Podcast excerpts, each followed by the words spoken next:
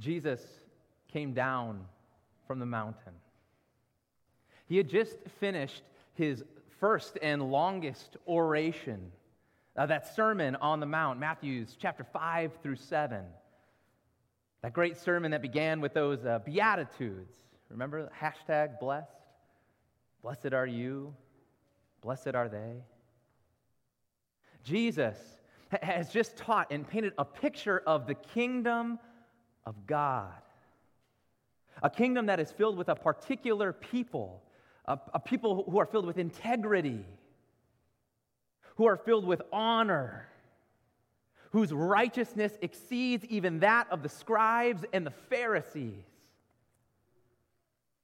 And Jesus has finished this high and lofty speech. And he descends down the mountain. The king coming down from the mount into the muck and the mire of ordinary life. And who should he see but a leper? A someone who looks sick, is, is covered with a, a skin disease that had left this person ostracized outside of the community. And the leper comes before Jesus and, kneels before the king. Lord, if you are willing, you can make me clean. And then, as if to draw us in to the text, as if to, to get you to lean forward onto the edge of your seat, Matthew zooms in to that hand of Jesus, stretching slowly outwards towards the man, towards a moment of unexpected cleansing. End scene. Why all the drama this morning? Is it just because I like to be animated and dramatic and act and I'm, I'm looking to get involved in the local community theater? Yes, that's partly true. Uh, so if you have any ins uh, to the local theater, talk to me. I'm, I'm legitimately interested in that. But it's more than that. It's more than that because Matthew himself, the gospel writer, he is dramatizing this moment. He is bringing the reader in to be appalled, surprised, filled with wonder. Now, for us, 21st century Westerners, we might miss it, right? We might not catch it as we read our Bibles, or our ears might not singe with what's going on in the text. But for a first century Jew reading this story, or for that leper himself reaching out to Jesus, this moment is filled with drama. We have to remember when we read the Bible, it's like we're hopping onto a plane, right? And, and we're taking a flight across miles and countries into distant lands, right? Distant cultures. Even turning back the time, right? Like maybe it's like hopping in the DeLorean, actually. It's not the plane, it's the DeLorean. And we fly off. I want to help you understand the context, why this is so dramatic today, this story of Jesus cleansing. But to do that, we have to get into the mind of a first century Jew. And so I'm going to take us back into their world, the world of, well, it's, it's the world of this book that is probably the least read, the most obscure. Uh, the reason why our, our hopes to read Genesis through to Revelation get thwarted, you know, by like February, uh, it's the book of Leviticus. Book of Leviticus.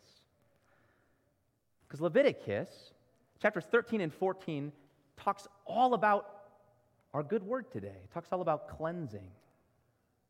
Chapter 14 has a whole section, half a chapter dedicated just to cleansing lepers. What's, what's all this about? Why is this important? Well, if we go back to Leviticus, we have to set ourselves in their shoes too, right? So, this book in our Bibles was originally a word that Moses spoke to the people of Israel. Leviticus kind of gives a, a sense of the liturgy of the life of Israel, how their worship life was going to look, but also how they would look as a distinct community, as a holy community.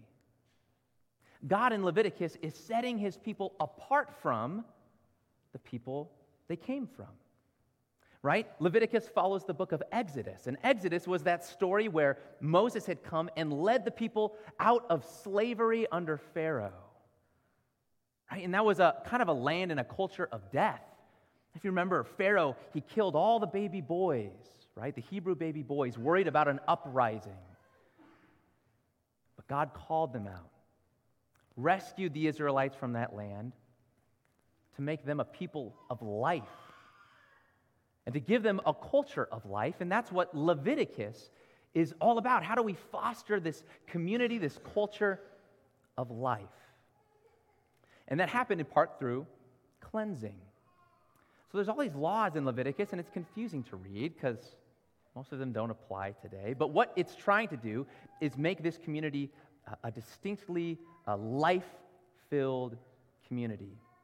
And so you get a list in Leviticus 13 and 14. It's echoed again in Numbers 5 of three things that aren't allowed, three things that make you unclean in the camp of Israel leprosy, because it's a flesh eating disease, it looks like death, right? Uh, being around dead bodies, so going to a funeral would make you unclean, right? Because it's death. You to be cleansed of that. And then even, uh, uh, well, this gets a little graphic, but uh, certain life fluids, if they were expelled at times, would make you unclean and you had to be washed, you had to be cleansed to come back into the camp. Now, are these three things moral failures? Are they sins? Are these ways that the people of Israel were, were being bad? No. It just made them unclean, and they had to get cleansed to come back into the community. And that was because this was going to be a community of life. And the premier place where this life was seen is not in the wider community, but even closer in, in, in this space, the tabernacle. The tabernacle was the place of God's holiness. The people are in the wilderness, so they've erected kind of a traveling worship center called the tabernacle. And in it, God dwells. In it, people hear his words of life. In it, people receive the forgiveness of sins. In it, God actually dwells. And so, if you're unclean, you can't come into the worship community, you can't come into that sacred, holy space of God. And this is what it means to be holy when we talk about holiness. I think sometimes when we hear the word holy, we think, I don't know, someone who's really righteous, maybe even self righteous. You know, that kind of idea of holier than thou. And someone who's living a really good life and says the right things, maybe they're very pious. And that's what it means to be holy. Not fundamentally, that might be a part of it, but at its base, holiness is to be set apart for a purpose. That's what the tabernacle was, where God dwelled. And it was a place set apart to make those who were unclean clean, and to make those who were distorted straight. A good comparison uh, might be a hospital, right? So, uh, just for a minute, humor me here. Raise your hand if you've ever been inside of a hospital. Raise your hand. Okay, a lot of us. Now, keep your hands up. Keep your hands up if you've been in a hospital. All right, now, uh, if you have stayed or been in an operating room in a hospital, leave your hand up. If not, put your hand down. If you've been in an operating room, right, less hands. Keep your hand up if you've been in the ICU. Ah, some of us. Okay, you can put your hands down. That ICU is a holy place. It's a holy place. It's a place that's set apart for a specific purpose. Right? They don't just let anyone come trouncing into the ICU. It's there for a purpose. You have to have a need that needs to be filled. Or if you're one of the doctors, even then, you can't just come waltzing in, right? As a doctor, you're set apart. You're set apart by years of academic training you've gone through. You're set apart by your badge and your wardrobe, right? Even when you come in, you cleanse yourself. If you, if you happen to be sick that day, if you're sneezing, you're not going to go into that ICU. You're going to have another doctor come in because this place holy, it's set apart. This is what the tabernacle, the place of God's dwelling, is for the people of Israel a holy place for a purpose. And just like that ICU, just like that operating room, you don't go in with filth. And so the community of Israel knew they also were not to bring their death, however that looked, leprosy, uh, dead bodies, they're not to bring that in to God's holy space. Then you flash forward to this leper.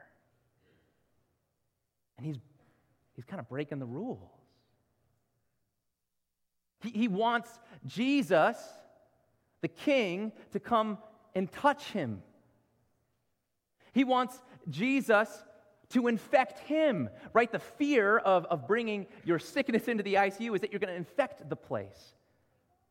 And that was the fear held by Israel. If they bring their dirtiness into the presence of God, they'll infect God, they'll defile God.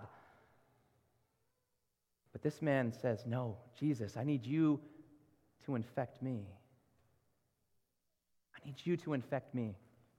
And maybe this man, maybe he heard that this would be part of this, this Messiah, this Christ. Maybe he heard Isaiah's vision.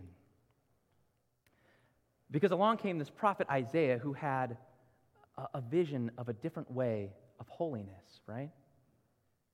You heard Isaiah in the dream. We read it from chapter 6 of his text. He, he kind of wakes up in this dream and he's in that holy place of God, right?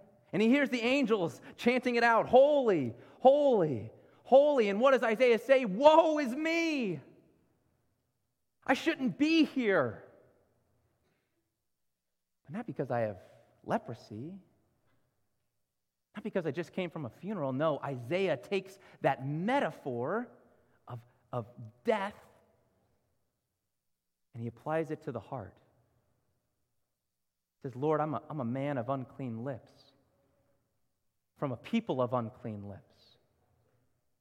Yeah, there's, there's sickness and death on the outside, but I see it on the inside of me, and I shouldn't be here. And then in this vision, this seraphim, that's like a snake with wings, it comes with a burning coal to the lips of Isaiah, all right? So imagine me at a barbecue. You're over at my house, we're having a barbecue. I take the tongs, I grab a charcoal out, it's steaming hot, and I run at you to your face. Is this good news for Isaiah? No. No, this is horrifying. But that hot coal cauterizes the lips. He's not met with, with, with burning dread and terror, but in fact, he's healed. He's healed from the coal.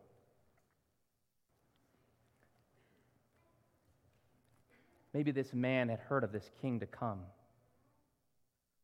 A king who was that same king Isaiah saw sitting on the throne, holy, holy, holy. But a king may be unafraid to touch him. As a leper, he would have been cast outside the community, unable to be a part. Would this king ostracize him too? He had probably heard the Pharisees and the scribes. He'd heard their condescending tones, the way they talked about people, the way they ostracized others. They were too holy to run around with those in the trenches. What of this king? Lord, if you are willing, you can make me clean. You can make me clean. The man doesn't question God's ability. The man is wondering about his character. The man knew that God had the power to make him clean, but he wondered what his heart was towards him. Now, today, us here worshiping, we, we might wonder about God's power. You know, sometimes we do feel so removed from the Bible, these stories, that, that we wonder if, if God acts the same today as he did back then. Does God really have the power to heal? This man didn't wonder it, but sometimes we do.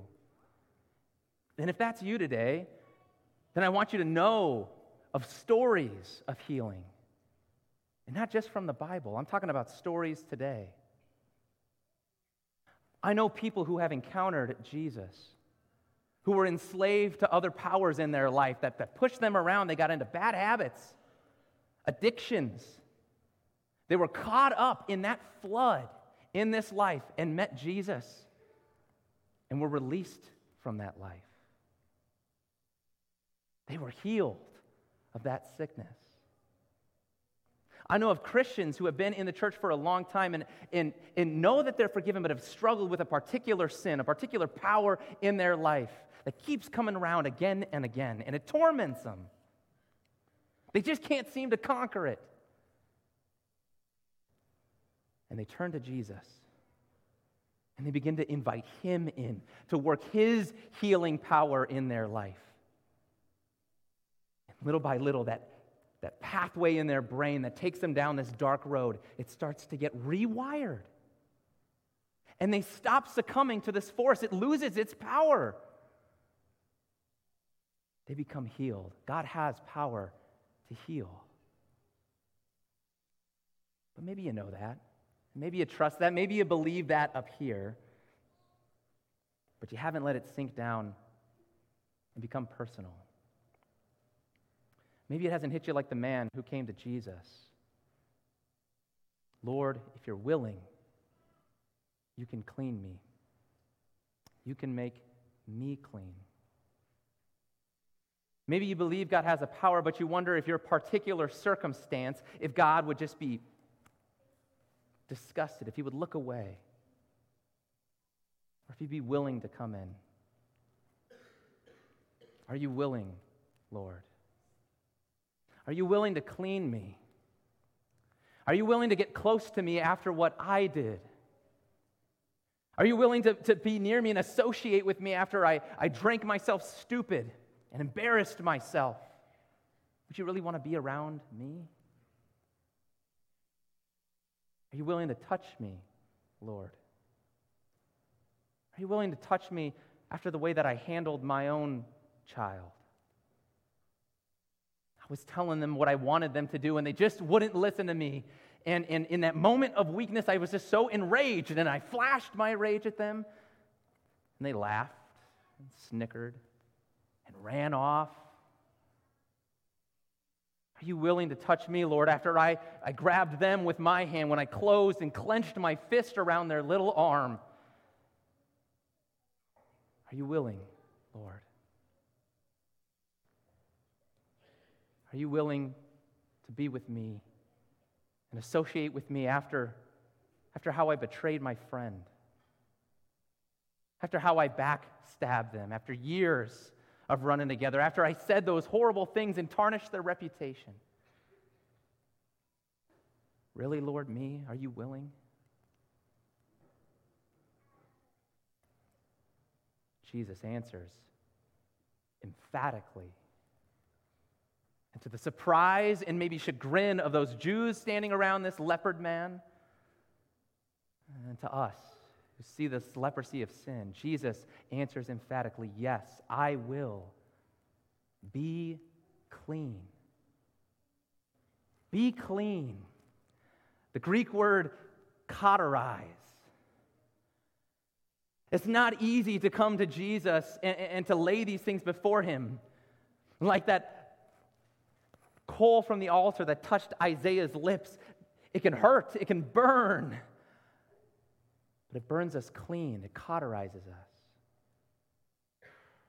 I will be clean. Jesus seeks to cleanse us. And we know we have this cleansing from Jesus by the waters of our baptism. By the waters of our baptism, Jesus has washed us clean. No matter what we have delved into. If you read 1 Corinthians 6, Paul will list off a whole bunch of things that you don't want to be associated with.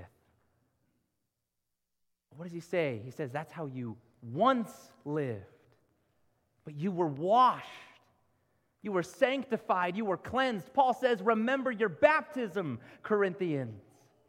Remember that you have been rinsed and soaked free. Now, this is why Luther in the Catechism would say to remember your baptism daily. This isn't just something that you know happened once up here. Luther says, Come again and again and daily die to sin and be risen, be made new. Right? Is that death going to be easy? No. And it's not easy to delve into those spots of our, our hearts, those sick, uh, stricken spots. But you know what the other side looks like. You know it if you've power washed your deck. and seeing that crud that was caked on so hard blast away, how good it looks. You know it Finnish, folks, right? If you've sauna'd, I think I'm saying that right, Molly, after all these years, sauna. I used to call it a sauna. When you're sitting in the sauna, it's hot, it burns, it's not easy. Sometimes you throw too much water on and you're like, you can't breathe in that thing. But you come out and you just feel incredible, invigorated, right? This cleansing power of Jesus cauterizes you. And it might be hard. It might be hard to wash in it, especially if it's been a while. That's how the sauna works. But go to Jesus. And if you need help, please come to myself, Pastor Aaron. Us pastors, you know, we don't practice this a lot. Maybe we feel like it's too Catholic or something, but private confession and absolution is a gift to the church. It's one of the uh, gifts God has given the church. Sometimes we need someone else to speak, put words to this disease to, so we can have it get out of us, be cleansed. And that, my friends, your baptism, this cleansing of Jesus is what makes you holy. Are you holy because you've mastered your sinfulness and, and now you're so pious? No. No, you're holy because you have been brought into that t- tabernacle, that holy place, right? Holy, holy, holy. Jesus is the tabernacle with feet. This is why it was so appalling for this Jew to reach out and touch him. God and sin, we thought could not mesh, but Jesus says, No, I am willing. Be clean. Come to me. Jesus makes you holy by setting you apart, not because you have, you have conquered all these things by your own power, but because he has claimed you as his own. And as you draw upon the power of his cross, he'll continue to cleanse you. If you remember your baptism daily, he will work his spirit in you. And we know it has power because Jesus himself, Jesus himself was cleansed. In Mark chapter 10, uh, two of the disciples asked Jesus if they can sit on his left and his right when he comes into his glory. And Jesus says, You guys don't know what you're asking. He says, Are you able to be baptized with the baptism that I will be baptized with? And he's talking about that cross. He's talking about a sauna kicked up higher than we have ever experienced and a cleansing on our behalf that we don't have to go through. And when Jesus died at six o'clock that night, even though the, disciples didn't know it, the powers of sin had been overthrown. Freedom, a new exodus. That power is yours and mine now as we draw near to that cross. As we, as we get touched by the coal from that altar the altar of sacrifice. Jesus is that coal touching our lips. Draw near to him. Let him come into your life. Let him cleanse you. Remember your baptism daily. And if you have wounds and, and mars and gunk that's just been gunked up for too long, uh, come and speak it. Be released, be free, be cleansed. In Jesus' name, amen.